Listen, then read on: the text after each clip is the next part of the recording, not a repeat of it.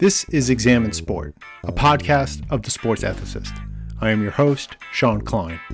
Each episode of Examine Sport focuses on a paper in the philosophy of sport literature. We look at classic discipline defining articles, exciting newly published works, and dig deep for important but not as well known papers. You can subscribe, comment, and find an archive of all shows, along with links and related information at sportsethicist.com. In this episode of Examine Sport, I look at Cesar Torres and Peter Hager's article, The Desirability of the Season Long Tournament, a Response to Finn. Published in the Journal of the Philosophy of Sport in 2011, this article, as the title suggests, is Torres and Hager's response to Stephen Finn's In Defense of the Playoff System. That article was the focus of an earlier Examine Sport episode, and I encourage you to go and listen to that first. Now, while Finn defended a playoff system in their article, Torres and Hager challenged that defense and offer arguments for the superiority of the season long tournament model over the playoff system. So, to start, we need to review the basics of Finn's argument for the playoff system. Finn uses Sigmund Loland's distinction between structural and intentional goals of sport as the basis of his defense. The structural goal of sport is, as Loland puts it, quote, to measure, compare, and rank two or more competitors according to athletic performance. This measurement and comparison seems to many to be the primary point, the core purpose of sport. Meanwhile, the intentional goals are, quote, multiplicity of personal reasons to partake in competitive sport. These might include skill, entertainment, health, political, or financial objectives, end quote. Now, Finn, with Loland, argues that some kinds of intentional goals can sometimes override the structural goals. He says that the intentional goals of entertainment, drama, and otherwise meaningful experiences that playoffs can offer can and should be taken seriously. And sometimes the structural goal of accurate measurement of, of excellence should give way to these intentional goals. Torres and Hager sum it up Quote, Finn argues that the intentional goal of entertainment as manifested by athletes, spectators, and officials is not only worthy of consideration, but also legitimizes the choice of the playoff system. Now, part of Finn's case is that playoffs can offer superior narratives that offer more excitement and meaning for athletes and spectators. So, even though, as Finn acknowledges, a playoff system is not always the best indicator of athletic excellence, since you know, fluky things happen that might lead to an inferior team winning the championship. This is made up for by the gains of the more meaningful and exciting playoff process. Now, Torres and Hager focus their argument on these two main points. They reject that intentional goals can override structural goals, and they reject that the playoff system offers superior narratives and experiences. They uh, acknowledge that intentional goals, such as entertainment, have a place in sport, but, quote, they are logically subjugated to the structural goal of sport and its internal goods of excellence. The entertainment and enjoyment to be had in sport is necessarily secondary to the internal goods of excellence that the structural goal sets out for sport.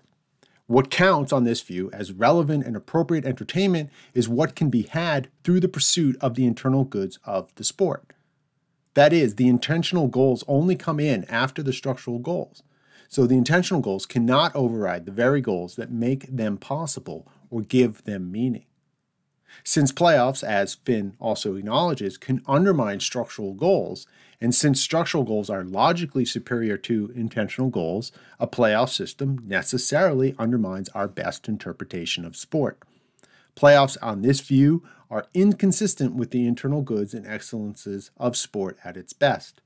Torres and Hager conclude that the playoff system, quote, vitiates the measurement and comparison of athletic excellence to promote values such as drama, fun, and entertainment, which, as demonstrated previously, are logically dependent on the relevant internal goods of excellence in competitive sport.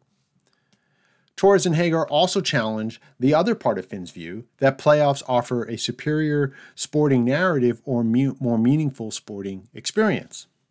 Using rugby union as a case study, they point to evidence that playoffs lead to, quote, conservative, speculative, and negative play, end quote. They claim that rugby is at its best, uh, that it is more, quote, deeply entertaining, joyful, meaningful, and attractive when try scoring is sought and manifested, end quote. This kind of play was, according to their evidence, more common in the round robin phase of the World Cup tournament, while in the knockout stage, try scoring was reduced while penalty goal scoring increased. The shift to a playoff like system seemed to move the game away from the kind of play that exemplified the core of the game. It not only sacrificed, then, the accurate measuring and comparing of the structural goal of sport, it also seemed to undermine the intentional goals of entertainment, joy, and meaning. Thus, they conclude that, quote, all this suggests that the playoff system implemented in the final stages of the Rugby Union World Cup fosters less entertaining, attractive, and joyful games, as it manifestly takes away the real joy of rugby.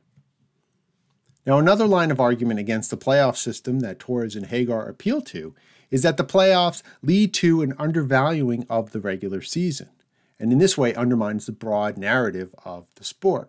Quote, Whatever the qualitative character of the narrative that unfolded before this competitive stage, it is of little to no consequence as the playoff constitutes a whole new beginning. End quote.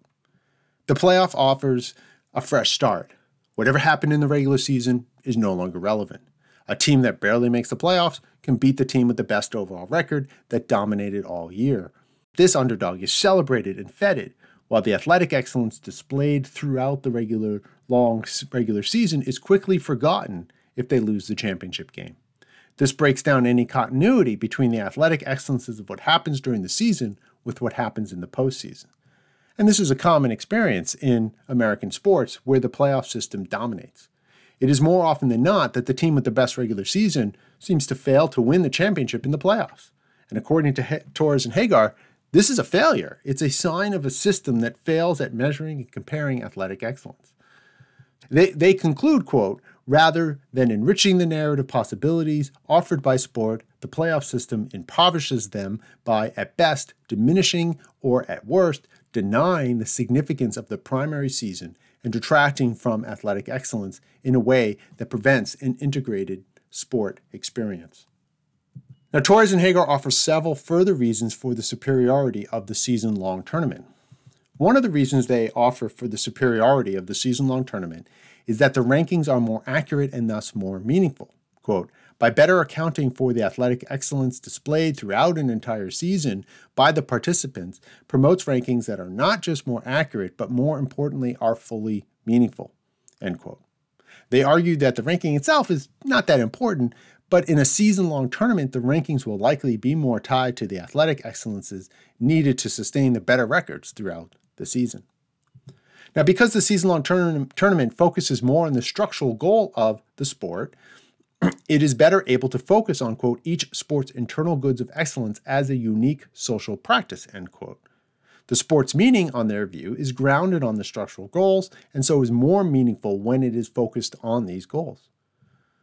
Through submitting to the sport's internal goods of excellence, one gets a richer view of sport because this provides, quote, the ground for the development of dispositions, skills, and accomplishments that make for meaningful and coherent living. Now, the sport experience in the season long tournament is more meaningful as, as well, according to Torres and Hager, because these experiences are, quote, forged in, around, and through the admirable excellences, end quote. By keeping the focus on athletic excellences, the entertainment, excitement, and drama of sport are more uh, deeply meaningful.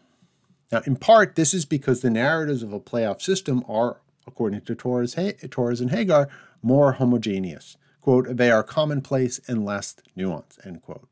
The narratives downplay the nuance and complexities of sport and instead, quote, exude sensation, entertainment, immediateness, simplicity, and conciseness, end quote. The story for season long tournaments unfold in complex ways where each game has a role to play. Quote, each game serves as a terrain in which teams rediscover their identity, and it's significant in that regard. End quote. As the season progresses, each game for each team is part of the overall story and narrative. And this relates to this last reason for the superiority of the season long tournament. The playoffs are fragmented and episodic. They are not connected to the regular season and often not connected to each other, each round starting anew. But the season long tournament is a totality. Each game is connected and builds on the narrative of the season campaign. Now, Torres and Hager argue that their account of competitive sport, quote, underlines both its internal goods of excellence and structural goal, thus rendering intentional goals contingent to them, end quote. The structural goals are paramount and the prime focus of the sport. In this, this account, quote, by fostering dedication to the structural goal of determining athletic superiority through the measurement and comparison of athletic excellence, provides the ground for meaningful and coherent living, end quote. In their view, their account is richer, deeper, and more integrated with the moral life because it is tied into excellence rather than mere entertainment and excitement. So they conclude, quote, the season long system opens up possibilities for deeply significant experiences and narratives, both personally and public, because they are precisely forged in, around, and through athletic excellences rather than a yearning for entertainment. Thank you for listening to Examine Sport. You can subscribe, comment, and find an archive of all shows, along with links and related information at sportsethicist.com. Please also consider rating the show at Apple Podcast, liking it on YouTube, and sharing on Facebook, Twitter, and elsewhere. You can email the show, sportsethicist at gmail.com.